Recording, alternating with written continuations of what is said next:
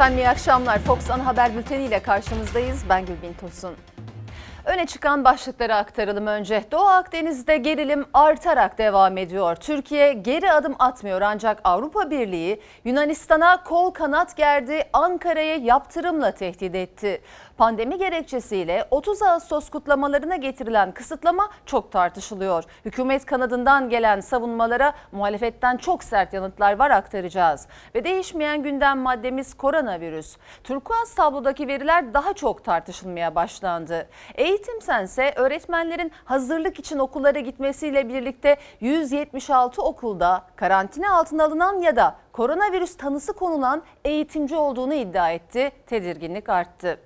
Bakan Berat Albayrak'ın faiz ekonomisinden hizmet ekonomisine geçtik ifadeleri faiz tartışmaları başlattı. Muhalefet rakamlarla yanıt verdi. Ağustos ayı açlık ve yoksulluk rakamları da açıklandı. Açlık sınırı asgari ücretten yüksek. Hepsi ve daha fazlası birazdan ama önce şehidimizin haberi.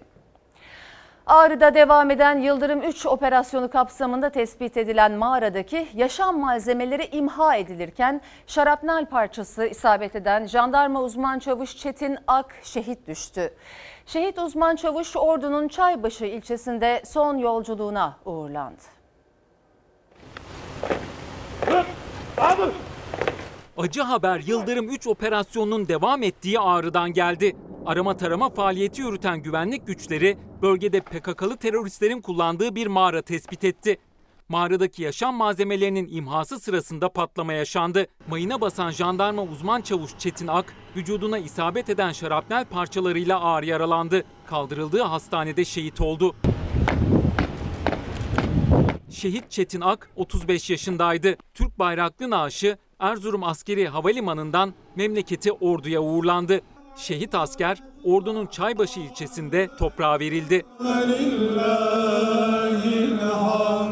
İçişleri Bakanı Süleyman Soylu, uzman çavuşun şehit düştüğü operasyon bölgesinde 5 teröristin etkisiz hale getirildiğini duyurdu. Sosyal medyadan yaptığı paylaşımda Kars Kağızman'da kahramanlarımız biri turuncu, ikisi gri kategoride toplam 5 teröristi bu ülkeye bir daha kötülük yapamayacak şekilde etkisizleştirdi diye yazdı. Şehidimize Allah'tan rahmet, yakınlarına başsağlığı diliyoruz. Sayın seyirciler, dünyanın gözü haftalardır Doğu Akdeniz'de. Türkiye mavi vatandan geri adım atmıyor. Ankara'nın kararlılığı karşısında eli kolu bağlanan Yunanistan'a Avrupa Birliği kol kanat gerdi. Brüksel Ankara'yı yaptırımla tehdit etti. Dışişleri Bakanlığı Avrupa Birliği'ni haddini aşmakla suçladı. Tarafsız davranma çağrısı yaptı.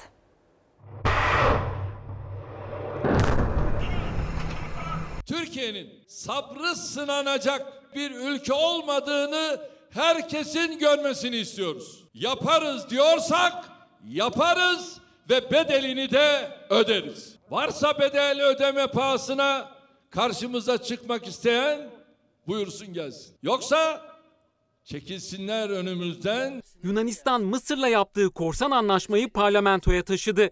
Her fırsatta diyalog çağrısı yapan Türkiye, Atina'nın uzlaşmaz tutumuna res çekti. Oruç Reis'in görev süresini uzattı. Avrupa Birliği tarafını seçti.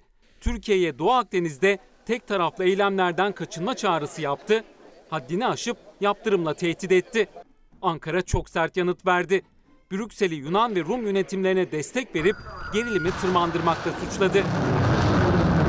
Avrupa Birliği'nin ülkemizin kendi kıta sahanlığı içinde yaptığı hidrokarbon faaliyetlerini eleştirmesi ve bunları durdurmamızı talep etmesi haddine değildir. Bu konuda bir yetkisi yoktur. Ankara-Atina hattı gergin. Yunanistan, Fransa öncülüğündeki ülkelerin dolduruşuyla Doğu Akdeniz'de tehlikeli adımlar atmayı sürdürdü. Türkiye'nin Oruç Reis için yayınladığı yeni Navtex'e kendi duyurusuyla yanıt verdi. Kendince misilleme yaptı. Bazı ülkelerin dolduruşuna gelerek kendinizi risk atmayın. Yanlış adımlar atarsanız bu sefer elimizden bir kaza çıkmaz. Gereği neyse onu tereddütsüz bir şekilde yaparız. Yunan hükümeti Mısır'la yaptığı deniz yetki alanlarını sınırlandırma anlaşmasını ise dün parlamentoda oylamaya sundu. Ana muhalefetin çekimser kaldığı oylamada Ankara'nın yok saydığı anlaşma 178 oyla kabul edildi. Aynı saatlerde Milli Savunma Bakanlığı Atina'ya gözdağı gibi paylaşım yaptı. Ege ve Akdeniz'de gerçekleşen son eğitimleri duyurdu. Denizin üstünde çakan şimşekler, taarruz helikopterlerimiz ile beyaz fırtınalar hücum botlarımız tarafından Ege ve Akdeniz'de müşterek eğitimler icra edilmiştir. Milli Savunma Bakanlığı bugün de Oruç Reis paylaşımı yaptı. Açık deniz eğitimine katılan Deniz Harp Okulu öğrencilerinin sismik araştırma gemisine refakat eden donanma gemileriyle deniz eğitimi yaptığını açıkladı. Türkiye son 1,5 ayda bölgede ondan fazla tatbikat yaptı, eğitim gerçekleştirdi. Atina, Ankara'nın Doğu Akdeniz'deki gövde gösterileri karşısında çaresiz. Yunanistan'ın elinden Fransa öncülüğünde Türkiye'yi provoke etmeye çalışmaktan başka bir şey gelmiyor. Doğu Akdeniz'de her gün daha da tırmanan gerilim Avrupa Birliği Dışişleri Bakanlarının da gündemindeydi. Yunanistan ve Rum kesimi Türkiye'ye yaptırım uygulanması için bastırdı. Brüksel'in Ankara'ya tavrını sertleştirmemesi durumunda Avrupa Birliği'nin Belarus'a yönelik yaptırım kararını veto etmekle tehdit etti. Siz istediğiniz kadar arkanıza Avrupa Birliği'ni alın, Avrupa'yı alın, dünyayı alın. Haklıyız ve hakkımızı almakta da kararlıyız. Avrupa Birliği iki ülkenin diyaloğa öncelik vermesi gerektiğini belirtti. Türkiye'ye tek taraflı eylemlerden kaçınma çağrısı yaptı. Ankara'dan Doğu Akdeniz'de doğal gaz yatakları arama çalışmalarını durdurmasını istedi. Yaptırımla tehdit etti, bölgede görev yapan araştırma gemilerine kısıtlayıcı tedbir uygulanabileceğini söyledi. Türkiye her zaman diplomasiye vurgu yaparken Avrupa Birliği'nin yaptırım diline başvurması kararlılığımızı daha da arttırmaktadır. Avrupa Birliği Doğu Akdeniz'de çözüm arzu ediyorsa tarafsız davranmalı ve dürüst bir arabulucu olmalıdır. Avrupa Birliği Dış İlişkiler Yüksek Temsilcisi Borrell, gerilim konusunda Ankara'nın adım atmaması halinde yaptırım kararlarının 24 Eylül'deki Avrupa Birliği zirvesinde ele alınacağını açıkladı. Seyirciler, pandemi gerekçesiyle 30 Ağustos kutlamalarına getirilen kısıtlama, yine pandemi döneminde gerçekleşen Ayasofya'nın açılışı, fetih kutlamaları ve 15 Temmuz Demokrasi ve Milli Birlik Günü etkinliklerinde neden yoktu? Bu soru AK Parti Genel Başkan Yardımcısı Mahir Ünal'a katıldığı bir programda soruldu. Ünal, 15 Temmuz için henüz çok sıcak, taze, 4. senesinde kutlamamamızın toplumsal olarak başka sonuçları olur dedi. Muhalefetten bu sözlere tepki komik, mantıksız, özrü kabahatinden büyük gerekçe sözleriyle geldi. Bizim milli bayramlarımızla ilgili herhangi bir sorunumuz söz konusu değil. 15 Temmuz kutlamalarını da hatırlarsanız henüz daha 4. yılında olduğu için erteleyemezsiniz. 15 Temmuz çok yeniymiş. Daha 4 yıl olmuş. O nedenle 15 Temmuz'u kutlamaktan vazgeçemezlermiş ama 30 Ağustos eskimiş. 30 Ağustos sizlerin kafasında eskimiş. 15 Temmuz daha taze bir olaydır. Kutlanmaması toplumsal sonuçlar doğurur gibi bir gerekçe ortaya koyması son derece mantıksız bir açıklamadır. Yani buna dense özlü kabahatinden büyük olmak denir. 30 Ağustos tören ve kutlamalarına getirilen kısıtlamalar tartışılırken AK Partili Mahir Ünal 15 Temmuz Demokrasi ve Milli Birlik Günü etkinliklerinde neden kısıtlama olmadığını anlattı. Tartışmanın içinden yeni bir tartışma çıktı. Milli bayramların kutlanmasına karşı olamayız. 15 Temmuz hassasiyeti çok sıcak ve taze olmasından kaynaklanan bir hassasiyet. Yeniymiş, eskiymiş gibi komik gerekçeler üreterek 30 Ağustoslara, Cumhuriyeti kuran diğer tüm bayramlarımıza karşı alerjinize gerekçe üretmeye çalışmayın. Komik oluyorsunuz. Samimi olun. 15 Temmuz'u bence milli bayramlarımızın karşısına koymak, Malazgirt'i 30 Ağustos'un karşısına koymak doğru değil. Bir devlet adamının, devleti iyi yönettiğini iddia eden insanların kendilerine daha mantıklı gerekçeler bulması lazım. AKP'nin Atatürk söz konusu olduğu zaman kutlamalara çok iştahsız olduğunu artık bütün milletimiz biliyor. AK Parti Genel Başkan Yardımcısı Mahir Ünal, Global Televizyonu'nda katıldığı programda 30 Ağustos Zafer Bayramı'nda geniş katılımların İçişleri Bakanlığı genelgesiyle kısıtlanması sorusuyla karşılaştı. Ayasofya açılırken, fetih kutlamaları yapılırken, 15 Temmuz tören ve etkinliklerle anılırken diye sorulan soruya Ünal'ın verdiği cevap muhalefetin tepkisini çekti. 15 Temmuz'u 4. senesinde kutlamamanızın toplumsal olarak başka sonuçlar olur. 30 Ağustos bu milletin genlerinde. 30 Ağustos Cumhuriyet'in modernleşme projesini önünü açan büyük zafer. 30 Ağustos hiçbir zaman eskimeyecektir. 29 Ekim Cumhuriyet Bayramı'nı, 23 Nisan'ı, 19 Mayıs'ı ve 30 Ağustos'u kutlamakta AKP'nin ne kadar iştahsız, ne kadar isteksiz olduğunu milletimiz anlıyor. Yani kimse kimseyi kandırmaya çalışmasın. Muhalefet iktidarın 30 Ağustos kutlamalarına pandemi gerekçesiyle getirilen kısıtlamaya tepkiliydi. O kısıtlama için yapılan açıklamalar da tartışmayı büyüttü. Cumhurbaşkanlığı İletişim Başkanı Fahrettin Altun da 30 Ağustos devletin şanına yaraşır şekilde kutlanacak mesajını paylaştı. 30 Ağustos Zafer Bayramı kutlamaları gündelik ve suni tartışmaların şekillendireceği etkinlikler değildir. Söz konusu kutlamalar devlet ciddiyetine uygun bir şekilde, aylar öncesinden yapılan planlamalara uygun bir şekilde icra edilecektir. Tartışmaların gölgesinde 30 Ağustos'ta pazar günü ilk tören Anıtkabir'de büyük taarruzun ve zaferin ebedi mimarı Ulu Önder Atatürk'ün huzurunda başlayacak. Erdoğan, Kılıçdaroğlu, Bahçeli, Akşener saygı duruşunda bulunacak.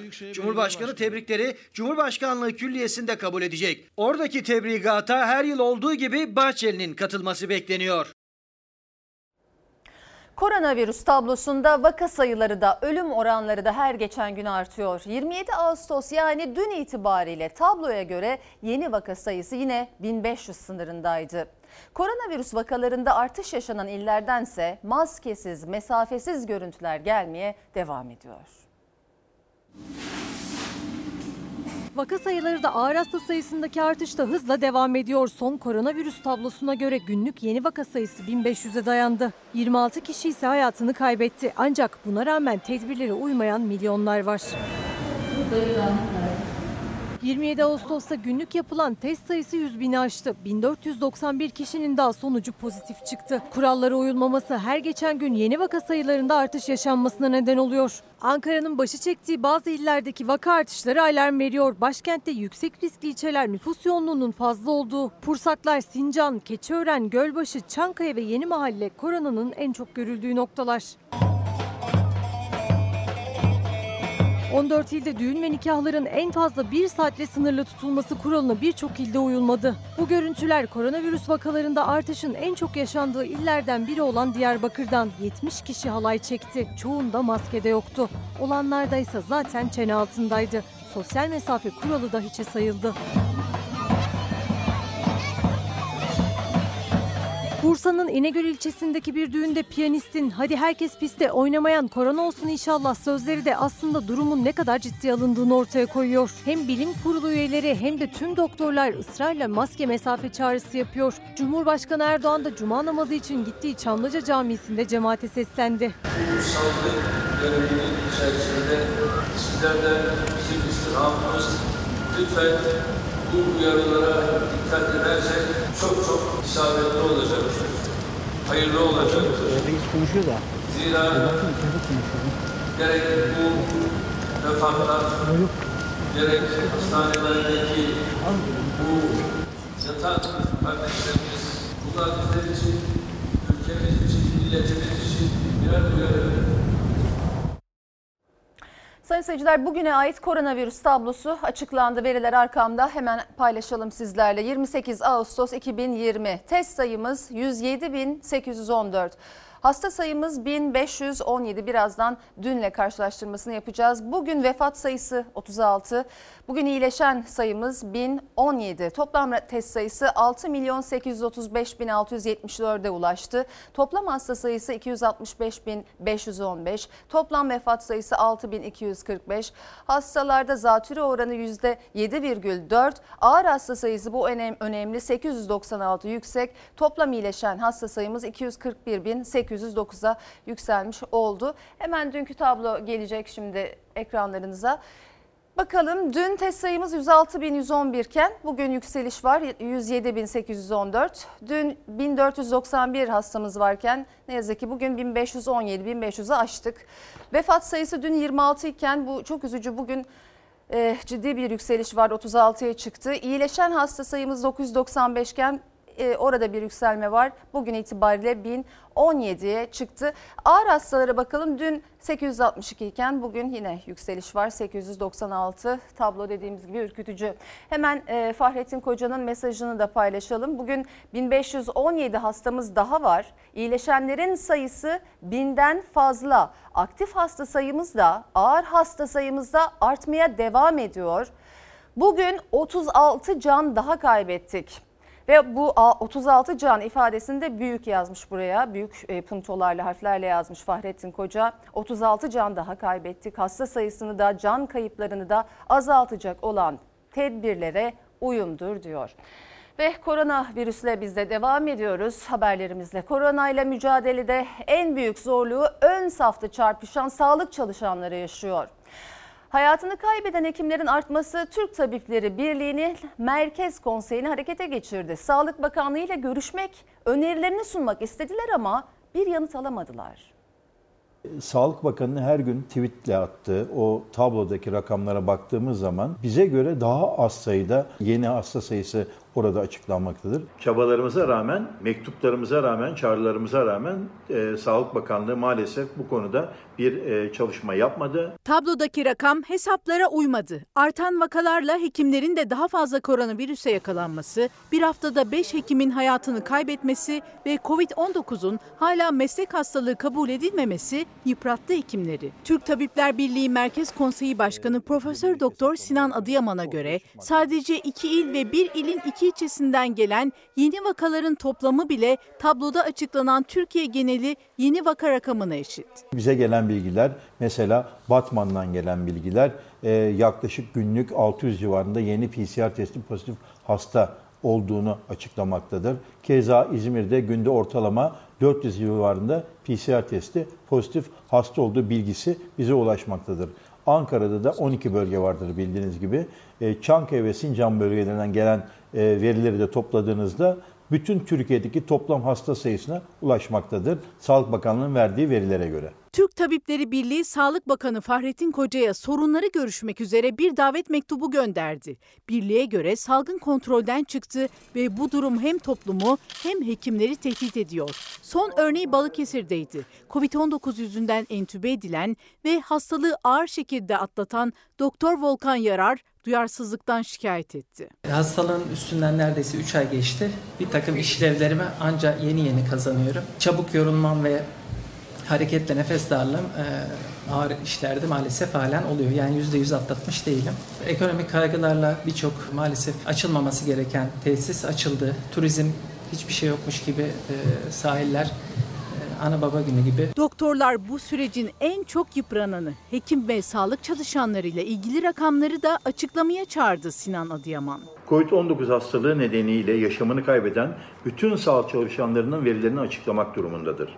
En son 29 Nisan'da enfekte olan sağlık çalışanlarının sayısını verdi 7400 üzerinde ama yaklaşık 3 aya geçen bir zaman içinde herhangi bir veri vermedi. Biz kendi bilgilerimizle, kendi olanaklarımızı almaya çalışıyoruz. Sağlık çalışanları hayatları pahasına mücadele verirken bir yandan da yolsuzluk iddiaları geldi gündeme. Sağlık Bakanlığı'na bağlı Sağlık Hizmetleri Genel Müdürlüğü bazı özel sağlık kuruluşlarının yüksek ücret karşılığı test yaptığını ve sisteme girmediğini belirledi. Sinan Adıyaman denetimin eksik kaldığını savundu. Bazı yetkilendirilmemiş laboratuvarların ve özel hastanelerin test yaptığı bilgisi geldi bize. Mesela bir Babaoğlu'nun buradan aldığı PCR testlerinin sonuçlarının pozitif olduktan sonra evlerine gidip annelerine bir otele yollayıp 3 gün oralet tedavisi uyguladıkları kendilerine yönünde ve daha sonra bir hastaneye uğrayıp bir meslektaşımız tarafından tedavi edilmişler.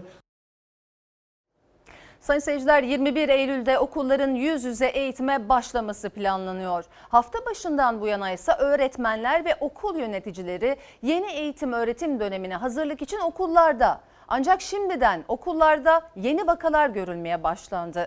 Eğitimsen bu 5 günlük sürede 176 okulda karantina altına alınan ya da koronavirüs tanısı konulan eğitimci olduğunu öne sürdü. Şu anda COVID tanısı konulan veya tanı konulan kişiyle temas eden arkadaşlarımızın bulunduğu okul sayısı 140'ın üzerine ulaşmış durumda. Henüz okullar açılmadı ama okullarda vakalar görülmeye başladı bile. Öğretmenlerin yeni eğitim öğretim döneminde hazırlık için okullara gitmesiyle birlikte bu hafta 176 okulda pozitif vaka ya da pozitif vakayla temaslı eğitimci tespit edildi. Bir kez daha gördük ki okullarımız yüz yüze eğitim için hazır değil. Yüz yüze eğitimin 21 Eylül'de başlaması planlanıyor. İlk ders dilinin çalacağı gün için okullarda hazırlıklar sürüyor. Okul yöneticileri ve tüm öğretmenler hafta başından bu yana mesleki gelişim programı için okullardaydı. Gerekli önlemler alınmadan ve mesleki çalışmaların uzaktan erişimle de yapılması mümkünken öğretmen arkadaşlarımız okullara çağrıldı. Eğitimsen bu kısa süre içinde birçok ilden karantina altına alınan ve koronavirüs tanısı konulan eğitimcilerin olduğunu duyurdu. Ve o okulların listesini il il isim isim paylaştı. Tespit edilen okul sayısı önce 34'tü. Bir sonraki gün 46 okul daha eklendi ve bugün 96 okul daha listeye girdi. Pozitif vaka tespit edilen ya da pozitif vakayla temaslı eğitimcinin olduğu okul sayısı 176'ya yükseldi. Milli Eğitim Bakanlığı COVID tanısı konulan veya tanı konulan kişiyle temas edilen okullarla ilgili acilen açıklama yapmalı, gerekli önlemleri almalı ve kamuoyu ile paylaşmalıdır. Eğitimsen Genel Başkanı Feray Aytekin Aydoğan, öğrencilerin okullarda olmadığı mevcut koşullarda dahi ortaya çıkan bulaşma riskine dikkat çekti. Ek bütçe ve ek atama çağrısı yaptı. Milli Eğitim Bakanlığı salgına karşı etkili uygulanabilir bir stratejiye hala sahip değil. Eğitime acilen yeterli bütçe ayrılmalı, öğretmen ek personel ataması yapılmalı, okulların açılmasını, yüz yüze eğitimin başlamasını en çok biz istiyoruz. Salgında okulların kapalı kaldığı süre uzadıkça öğrencilerimizin eğitim sürecinden kopuşu hızlanıyor. Ancak eğitim ve sağlık hakkı arasında ayrılmaz bir ilişkinin de olduğunun farkındayız. Profesör Doktor Üstün Dökmen de İlker Karagöz'ün konu olduğu Çalar Saat'te gerekli tüm önlemler alınarak eğitimin başlaması gerektiğini vurguladı. Eğitime 2 sene ara vermenin öğrenciler için büyük bir sorun yaratacağını dile getirdi. 2 sene bir nesli okula şu ya da bu gerekçeyle göndermezseniz telafisi imkansız bir sıkıntı ortaya çıkar. 5 yaşında 1 sene gönderdik, 5 yaşında ertesi sene hemen 6,5'a çıktı. O 5 yaş geçmiş olsun. 2 yıl korkunç bir süre. Kamuda uygulanan hak kaybı olmaksızın idari izin ve esnek çalışma modeli uygulaması salgın yükselişe geçince bir kez daha başlatıldı. DİSK kararın eksik alındığını söyledi ve özel sektör içinde aynı kararın alınması gerektiğini açıkladı. Arzu Çerkezoğlu, çarklar dönsün diye Covid bir işçi hastalığı haline getirildi diyerek tepki gösterdi. Bir masada 4 kişi var. Rasime bak. Abi 50 kişi var ya. Bak, yan yana yemek yiyorlar. Bu adamlar nasıl hastalık kapmasın? Sokağa çıkma yasaklarının, kısıtlamaların olduğu dönemde bile işçiler çalışmak zorunda bırakıldı ve bunun sonucu olarak Covid-19 bir işçi sınıfı hastalığı haline geldi. DİSK olarak bizim kendi üyelerimiz arasında yaptığımız araştırmanın sonuçlarına göre DİSK üyeleri arasında Covid-19 pozitif vakaların oranı Türkiye ortalamasının 3,5 katı olarak belirlendi. Salgın boyunca evlerinde hiç kalamadılar. Ya iş ya da işsizlik seçeneğiyle karşı karşıya kalan bazı özel sektör çalışanlarında DİSK verilerine göre salgına yakalanma oranı Türkiye ortalamasının kat be kat üstünde. Ancak bir kez daha özel sektör çalışanları genelge kapsamı dışında kaldı. Günlük vaka sayılarının tekrar artışa geçtiği bu günlerde kamu çalışanları için uzaktan ve dönüşümlü çalışma olanağı getirildi. Pandeminin başından itibaren çarklar dönecek anlayışıyla bütün önlemlerin dışında bırakıldığını görüyoruz. DİSK Genel Başkanı Arzu Çerkezoğlu ayrımcılık diyerek Cumhurbaşkanlığı tarafından 25 Ağustos'ta yayımlanan yeni çalışma sistemi kararına tepki gösterdi. Çünkü kamu çalışanlarına getirilen uzaktan ve dönüşümlü çalışma imkanı özel sektöre getirilmedi. Çalışanlar arasında ayrımcılık yapılamaz. Kamu çalışanları için getirilen bu düzenleme hiçbir hak kaybı olmaksızın özel sektörde de ücretli izinde sayılarak işçilerin özel sektör çalışanları için de geçerli olmalıdır. Özel sektör çalışanlarını salgın sürecinde en zora sokan ücret kaybı oldu. Bu süre içinde işten çıkarmalar yasaklandı ama Çalışanlar bu kez ücretsiz izne çıkarıldı ve hak kaybına uğradı. Ücretsiz izin uygulaması tümüyle sonlandırılmalıdır. Çünkü ücretsiz izin ayda 1168 lirayla yaşamaya mahkum etmektedir işçileri. Ayrıca kamuda uygulanan hak kaybı olmaksızın idari izin uygulaması özel sektör çalışanları açısından da uygulanmalı ve çalışanlar arasındaki ayrımcılık ortadan kaldırılmalıdır. BİST Genel Başkanı Arzu Çerkezoğlu, kamu binalarındaki salgın riskinin AVM'de, fabrikalarda ve marketlerde yokmuş gibi davranılmasına tepki gösterdi. Covid-19'un bir işçi hastalığı haline geldiğini iddia etti. Gerçek tablonun ortaya konulması için net veriler talep etti. Sağlık Bakanlığı'nın açıkladığı verilerde Covid-19 vakalarının, hayatını kaybedenlerin yaş, cinsiyet, yaptığı iş, meslek, çalışma durumu gibi bilgiler yer almadığı için genele dair verilerimiz son derece sınırlı. Maliye ve Hazine Bakanı Berat Albayrak güven endeksinin yükseldiğini ve 100 liranın 2002 yılında 14 lirasının vatandaşa hizmete giderken bugün 85 lirasının toplumun refahı için harcandığını söyledi. Faiz tartışması başlattı. Muhalefet Berat Albayrak'ın karşısına Türkiye'nin 18 yıl önce ve bugün ödediği faiz rakamları ile çıktı. Ekonomide tuş oldular dedi. Faize karşıyız diyorlar. Tefecilere en büyük hizmeti yapanlar bunlardır. AK Parti iktidarları döneminde ödenen, yabancılara ödenen toplam faiz 175 milyar 609 milyon dolar. 2002 yılında toplanan her 100 lira verginin sadece 14.3 lirası vatandaşımıza hizmet için harcanırken artık toplanan her 100 lira verginin 85,2 lirası sağlık, eğitim ve altyapı başta olmak üzere toplumun refahı için kullanılıyor. Faiz ekonomisinden hizmet ekonomisine geçiş budur. 200 milyar dolarlık milli gelir kaybı var son 2-2,5 senede. Delik o kadar büyük ki yama çok küçük. Gündem ekonomi, başlık faiz. Kılıçdaroğlu hemen her konuşmasında rakam vererek Türkiye'nin ödediği faize dikkat çekiyor. Bakan Albayrak da faiz kartını açtı. AK Parti öncesiyle bugün kıyasını 100 lira üzerinden yaptı. 2020 yılında 100 liranın 85 lirası toplumun refahı için kullanılıyor sözüne muhalefet de karşı rakamlarla cevap verdi. 2002 yılında faiz harcaması 51.8 milyar lira iken 2019'da faiz harcaması %93 artarak 99.9 milyara yükselmiştir. 2020 yılında ise sadece 7 aylık dönemde faiz harcaması 79.4 milyar lira olmuştur. Türkiye 18 yılda Londra'daki bir avuç tefeciye teslim edilir hale geldi. Bayrak bizim bayrağımız, vatan da bizim vatanımız diyorsak oturup bunu sorgulamak zorundayız. CHP lideri Kemal Kılıçdaroğlu da gerçekler acıdır başlığıyla dış borç, sosyal güvenlik açığı, ilk 7 ayda ödenen faiz gibi rakamları paylaştı. Ekonomi eleştirilerine karşı durmak yok, yola devam diyen Berat Albayrak'sa güven endeksi yükseldi dedi. Türkiye nereye geldi? Borcumun ana parasını ödeyemiyorum. Sen o ana parayı bana yeniden borç ver. Borcumun faizini de ödeyemiyorum. Faiz kadar da yeni borç ver. Bir de bütçem açık veriyor. Bütçe açığı kadar da yeni borç ver. Ne diyorduk? Türkiye yönetilmiyor. Türkiye savruluyor. Başarısız bir Maliye Bakanı var. Ekonomide tuş oldukları artık herkesin malumu.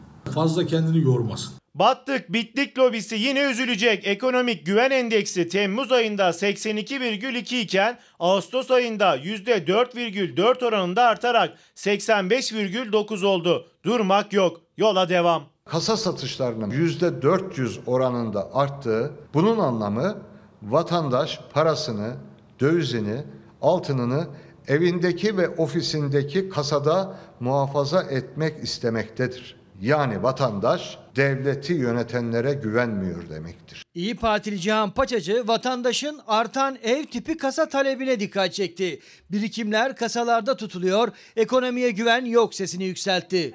Meral Akşener de esnaf gezilerinde yüz yüze nabız tutmaya devam etti. Bu kez İstanbul'daydı.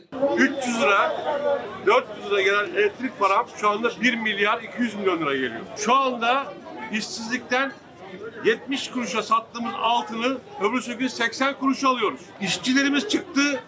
Pandemiden dolayı 2 ay kredi vereceğiz dediler. Her bankaya gittik. Kimse bir şey verdiği yok. Biz ne yapacağız? Muhalefet ekonomi takibini hep sıcak tutuyor. Türk İş her ay olduğu gibi açlık ve yoksulluk sınırını açıkladı. Gıda enflasyonuna göre 4 kişilik bir ailenin açlık sınırı 2383 lira dedi. Yani asgari ücretin üzerinde ve en dikkat çekici hesabıysa 4 kişilik bir aile insan onuruna yakışır bir şekilde yaşasa 2324 lira asgari ücretle sadece 9 gün geçinebilir dedi. Çocuğun biri 7 yaşında, birisi 1,5 yaşında. 2324 lira. Size kaç gün yetiyor? Aldığım dakika bitiyor desem zaten 800 lira ev kirası veriyoruz. Telefon, elektrik, su, internet faturalarında kattığımız zaman 500-600 liralık bir meblağda öyle geçiyor. Geriye kalıyor 1000 lira. Evin mutfak masrafı, çocuğun bezi, maması derken üstümüze bir tişört dahi alamıyoruz. İki çocuk babası Onur Kurşunoğlu masraflarını tek tek saydı ve asgari ücret aldığım gün bitiyor dedi. Türk İş'in hesabına göre ise 2324 lira asgari ücret. Kişisel masraflarını karşılayabilen, gıdasını normal tüketen, yani lüks değil sadece yaşamını sürdürebilen 4 kişilik bir ailenin 9 günlük masrafına denk geliyor. Peki asgari ücretli ayın geri kalan 21 gününde ne yapıyor? Asgari ücret bittikten sonra arkadaşlarımdan borç alıyorum. 4 tane kredi borcum var. Kredi kartım var ayrıca kullandığım. Toplasak 70-80 bin lira borcum var. Asgari ücret ağası var yani kendisi yok. Benim söyleyeceğim bu kadar. Alışveriş merkezi olsun. Bir pikniğe dahi gidemiyoruz. Şuradan hangi asgari ücret diye sorsanız kimse geçinemez yani. Evi kiraysa geçinemez. Kendi evi ise de geçinemez. Çok değil birkaç yıl öncesine kadar çiftçilik yapan ama geçinemediği için Amasya'dan Ankara'ya göç eden ve asgari ücretle çalışan Rıza Ceylan'ın evindeyiz. Bir kapıyı çalacağız. Bakalım Ceylan ailesi 2324 lirayla kaç gün geçinebiliyor soracağız. Merhabalar efendim. Bir oda, bir salon ev, 5 kişi. Apartman görevlisi Rıza Ceylan yaptı geçim hesabını. Elinize alıyorsunuz maaşınızı efendim. Kaç gün sizi geçindiriyor? 15 gün anca geçer yani gider. Çünkü biz apartman görevlisi olduğumuz için elektrik, su, kira vermiyoruz. Ondan bizim avantajımız ondan yana. Ev kirası, fatura masrafı yok ama gıda masrafı yetti asgari ücrete. Tek tek domatesleri sayarak salata tarifi de verdi Ceylan. Etsiz yapılan bir öğün yemeği de hesapladı. Salatayı hesap edersen bir salata aşağı yukarı şimdi 4-5 tane domates doğrasan 1 kilo domates 5 lira. Yarım kilo doğrasan 2,5. Kıvırcığı, yeşilliği şunu bunu girecek içine bir salatanın masrafı 10 liraya çıkar. Öbür yemeklerde 10 lira da onu koyarsan 20 liraya çıkar ortaya. 10 lira kahvaltılık olsun. 3 öğün yemek olsa 30 liraya çıkar. Kahvaltısından 10 liradan koysun. 30 liradan 900 lira yapar bu sefer yemek işi. Türk İş'in gıda enflasyonunu hesaplayarak açıkladığı Ağustos ayı açlık sınırı ise 4 kişi için 2383 lira asgari ücretten fazla. Buna 4 kişinin giyim, kira, elektrik, su, yakıt, sağlık ve eğitim masrafları da eklenince yoksulluk sınırı 7764 liraya çıkıyor. Şu anda tek çocuk okuyor. Öncekileri okutamadık. Burada asgari ücretinin çoğu çocuk okutmak biraz daha zor. Giyim desen biz tabii şeylerden alamıyoruz. Ulus, dış kapı.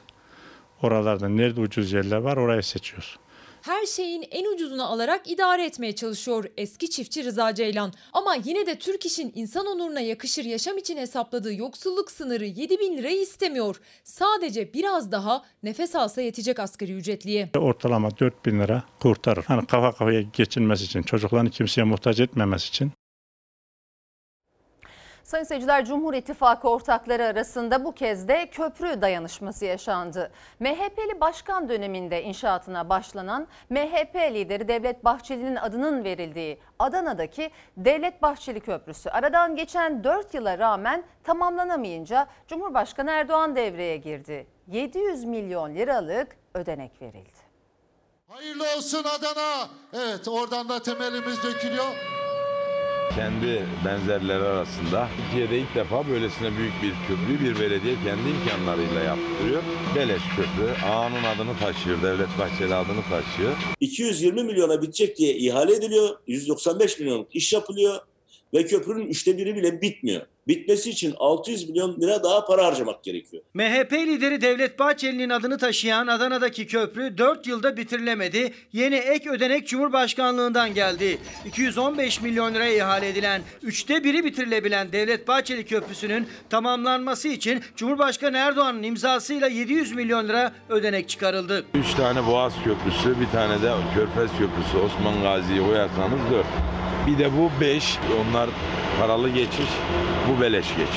MHP'li Büyükşehir Belediye Başkanı Hüseyin Sözlü döneminde Türkiye'nin belediye imkanlarıyla yapılacak en büyük köprüsü iddiasıyla başlamıştı inşaat. Projeye 115 milyon liraya yapılabilecek köprü neden 215 milyon liraya ihale ediliyor diyerek AK Partili meclis üyeleri oy vermemişti. Oysa bir yılın sonunda ihale bedelinin neredeyse tamamı harcandığı halde sadece 1/3 tamamlanabildi. Biz gelir gelmez bu köprünün bitmesi için ne kadar para harcanması lazım diye hesapladığımızda yaklaşık 600 milyon liralık bir bütçe getirdiler. Güzel ülkemizin kaynakları iş bilmez politikaları nedeniyle AKP iktidarı ve ortağı tarafından çarçur edilmekte. Neredeyse bu kaynaklar talan edilmekte ve bir avuç rantiyeciye peşkeş çekilmektedir. Ödenek yokluğundan inşaatı yarım kalan Devlet Bahçeli Köprüsü için bu kez devreye Cumhurbaşkanı Erdoğan girdi. Erdoğan'ın 20 Ağustos imzalı onayıyla 2020 yatırım bütçesine alınması kararlaştırıldı köprü inşaatının. Dediler ki bana, bu yüklenici müteahhit, ya biz bunu bakanlıkla görüşüp Bayındırlık Bakanlığı'na devredersek, Karayolları'na devredersek siz bundan alınır mısınız? Ne ilgisi var dedim. Bu köprü yapılmalı. 100 milyon lira bu köprünün bitmesi için kaynak aktarıldı. 120 milyon lira da zaten harcanmıştı. Toplam 820 milyon lira. 215 milyon liraya bitecek köprü arada 605 milyon lira farkla 820 milyon liraya bitecek. Devlet Bahçeli Köprüsü'nün yapımı da CHP'li Adana Büyükşehir'den alınıp Karayolları Genel Müdürlüğü'ne devredildi. İhale hazırlıklarına da hemen başlandı.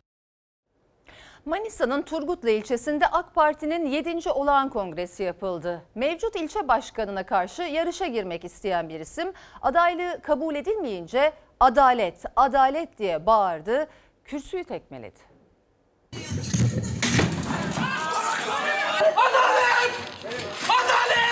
Kürsü bir tekmeyle yerle bir oldu. Adalet çığlığı yükseldi. AK Parti'nin Manisa Turgutlu ilçesi kongresinde ortalık bir anda karıştı.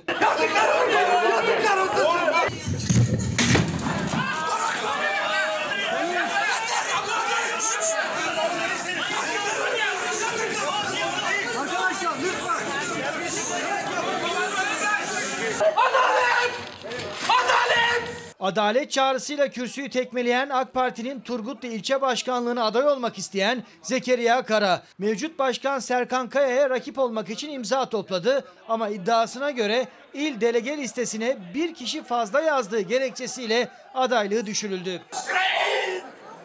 Reis! Bırak gidiyorum, bırak! Bir bahane aradılar. Sonunda bahaneyi 61 değil de 62 yedek yazdığımızdan bir fazla yazdığımızda buldular bahaneyi. Aday olma hakkımız vardı. Girsek o seçime kazanamayacaksak zaten kazanamayacağız. AK Parti Turgutlu ilçesi 7. olağan kongresinde AK Parti kongrelerinde alışık olunmayan gerilim yaşandı. Adaylığı düşürülen Zekeriya Kara'yı uzun süre sakinleştirmek mümkün olmadı. Reisin sırtında kambur. Bunlar hepsi tezgah. Bunlar adamının adamı, adamının adamı, adamının adamı. Adam kendi yerini korumak için kendi adamını getiriyor. AK Parti'nin Turgutlu ilçesinde ilçe başkanlığını rakipsiz girdiği yarışta yine mevcut başkan Serkan Kaya kazandı. Adalet! Adalet! Eşinden yıllarca şiddet gören kadın sonunda boşanma davası açtı. Şiddet bağımlısı kocaya elektronik kelepçe takıldı ama şiddet mağduru kadının özgürlüğü 6 ay sürdü. Cihaz geri alınınca kadın adeta evine hapsoldu.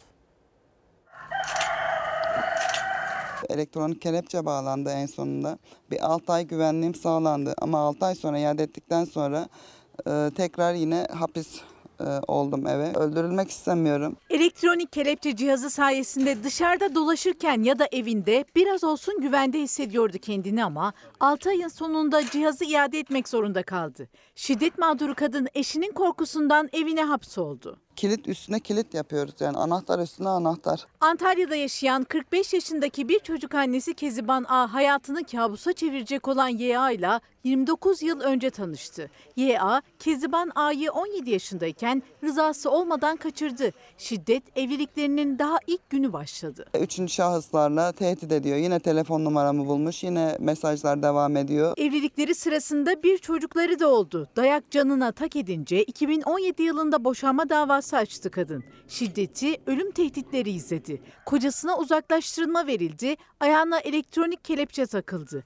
Kocasının kendisine 600 metreden fazla yaklaşması yasaklandı. 15-20 metrekarenin içine hapsoldum. Belirlenen 6 aylık sürenin sonunda cihazı iade etti Keziban A. Kocası yeniden tehditlere başlayınca kapısına 5 tane kilit taktırdı. Şu anda 2 kapı, dediğim gibi 5 tane anahtar, hayatımdan ibaret. Tek güvencesi de elinden giden Keziban A, 3 aydır sokağa çıkmaya korkuyor. Evinde de güvende hissetmiyor kendini. Yeniden elektronik kelepçe bağlanması için dilekçe de verdi ama talebi reddedildi. Türkiye'de de bu son dönemde sadece Temmuz ayında 36 tane kadın cinayeti işlendiği için korkmaya başladım. Kadına şiddetin son kurbanlarından biri de 18 yaşındaki İpek Er oldu. Ona bu şiddeti yaşatan ve ölümüne neden olan uzman çavuş Musa O tutuklandıktan sonra kaçma şüphesi yok denilerek tahliye edildi. Tahliye kararına tepki gösteren kadınlar İstanbul Beşiktaş'ta eylem yaptı. Başla İpekler olmayacak! Kars'ın Sarıkamış ilçesine bağlı Karakurt köyü geçtiğimiz Nisan ayında HES barajının suları altında kaldı. Acil kamulaştırma sonrası 6 yıl boyunca hakları ödenmeyen köylülerse köylerine gözyaşlarıyla veda etti. Bir grup köylü HES şirketinin daveti üzerine Ankara'ya gitti ama muhatap bulamadı. İşte şirketin önündeyiz, bakın. Karakurt, mağdur olan insanlar hepsi şu anda şirketin önünde. Su tutuldu üstüne, babamın kemiklerini topladım ben. Nereye doyurabilirim ben kendimi? Evet. Ankara'ya geldim, meclise geldim, hiçbir şey yapılmadı. Sadece evleri, tarlaları değil mezarları bile su altında kaldı. Acil kamulaştırmanın ardından 6 yıl boyunca iddiaya göre tek bir kuruş dahi ödenmedi köylüye. Hidroelektrik santrali barajının yuttuğu Karakurt köyünün sakinleri davet alınca son çare olarak Ankara'ya gitti. Ne şirket yöneticisiyle ne de milletvekilleriyle görüşebildiler. 4. gün oturma eylemi yapınca şirket avukatları köylülere haftaya tekrar gelin dedi. 50-60 kişi mağdur durumda Ankara sokaklarında sürünmekteyiz. Geçtiğimiz Nisan ayında gönderilen tebligattan birkaç gün sonra baraj su tutmaya başladı. Kimi eşyalarını bile almaya vakit bulamadı, çoğu başka şehirlere göç etti. Çok az bir miktarda babam para aldı. Ve biz o parayla Tekirdağ'a gittik ama geçinemedik. Okul paramıza bile yetmedi. Şimdi okumak istiyoruz ama babam bizi okutmuyor. Ben bu kadar sürünmeye mecbur muyum ya? Benim arabam vardı, hayvanım vardı, ben hayvancılık tarla ekiyorduk. Ben yaşamından memnundum. Şimdi ben metroda bir tane salçaya 50 bin lira vermek zorundayım. Umutları tükenmişken HES'i inşa eden şirket Ankara'ya davet etti. Onlar da 1000 kilometre yol kat edip gitti. Şirket sahibinin Antalya'da olduğunu öğrendiler. Kendilerine görüşme sözü veren bölgenin AK Parti milletvekilleri de Malazgirt'teyiz dedi. Muhatap bulamayan köylüler 4. gün şirket önünde oturma eylemi yaptı. Polis eylemin sonlandırılmasını istedi. Gördüklerinizde polisler arkadaşlar kapının önüne bırakmadı, içeri girdik. Eylemin ardından şirket avukatları haftaya randevu verdi. Köylülerin bir kısmı Kars'a geri döndü, bir kısmı hala Ankara'da. Son ümitleri pazartesi yapılacak olan görüşmede. Karakurt cazibe merkezi oldu. Yıktığınız bir yer nasıl cazibe merkezi oldu? Londra'daki müzayedede açık artırmayla satılan Fatih'in 540 yaşındaki tablosunu İstanbul Büyükşehir Belediyesi satın almış ve tablo günlerce tartışılmıştı. Tablo sonunda İstanbul'a geldi ve basına gösterildi. Hafif bir tablo olsa da açıkçası şu anda yükü çok ağır. Çok kıymetli bir an benim için. Kameralar önünde kutusu açıldı, eldiven giyen İmamoğlu gündem yaratan Fatih'in tablosunu ellerine aldı, basına gösterdi. Siyasette de büyük yankı bulan Fatih Sultan Mehmet'in Bellini tarafından yapılan tablosuna birçok siyaset kanadından, sosyal medya üzerinden tebrik gelmişti. Merak edilen telefonla tebrik gelip gelmediydi. Gazeteciler de bu soruyu sordu. Niçin sorduğunuzu bildiğim için... Hani kimi kastettiğinizi ya da kimleri kastettiğinizi bildiğim için henüz öyle bir telefon almadım. Ama milletimizin muazzam kutlayışını aldım. Fatih Sultan Mehmet'in İtalya gezisi sırasında 1480 yılında ressam Bellini'nin atölyesinde yapılan tablosu 2 ay önce Londra'daki müzayedede açık artırmayla satılmıştı. Tablonun 7.923.000 liraya İstanbul Büyükşehir Belediyesi tarafından satın alındığının açıklanmasıyla çok konuşuldu. 540 yaşındaki tablo kamu koleksiyonunda yer alan ilk Rönesans dönemi eser olarak da kayıtlara geçti. Saraçhane'deki İstanbul Büyükşehir Belediye binasında en korunaklı odadayız aslında. Fatih'in tablosu duvarda asılı gibi görünse de bu odanın içinde yer alıyor. Duvarın hemen arkasında özel bir oda yapıldı ve bu çelik kasanın içinde yer alıyor. Arkadaki camsa kurşun geçirmez. Bulunduğumuz odaysa İstanbul'da bir deprem anında yıkılmayacak tek alan. Tabloya zarar gelmemesi için loş ışıkta kameraların, fotoğraf makinelerinin flaşları kapalı olarak düzenlendi toplantı. Elbette çok heyecanlıyım. Bizzat Fatih Sultan Mehmet Han'ın tuvalin karşısında model olduğu o tablo sonunda İstanbul'da ilk kez kamuoyuna tanıtıldı. Tablo İstanbulluları da 6 Ekim'de İstanbul'un kurtuluşunun yıl dönümünde gösterilecek. Şimdi ara zaman. Efendim, Fox ana haber bültenini burada noktalıyoruz. Fox'ta yayın Bay Yanlış'ın yeni bölümüyle devam edecek. İyi bir akşam geçirmenizi diliyoruz. Hafta sonunda Burak Birsen sizlerle birlikte olacak. Hoşçakalın. Her köşesi cennetin, ezilir yerler için bir başkadır benim.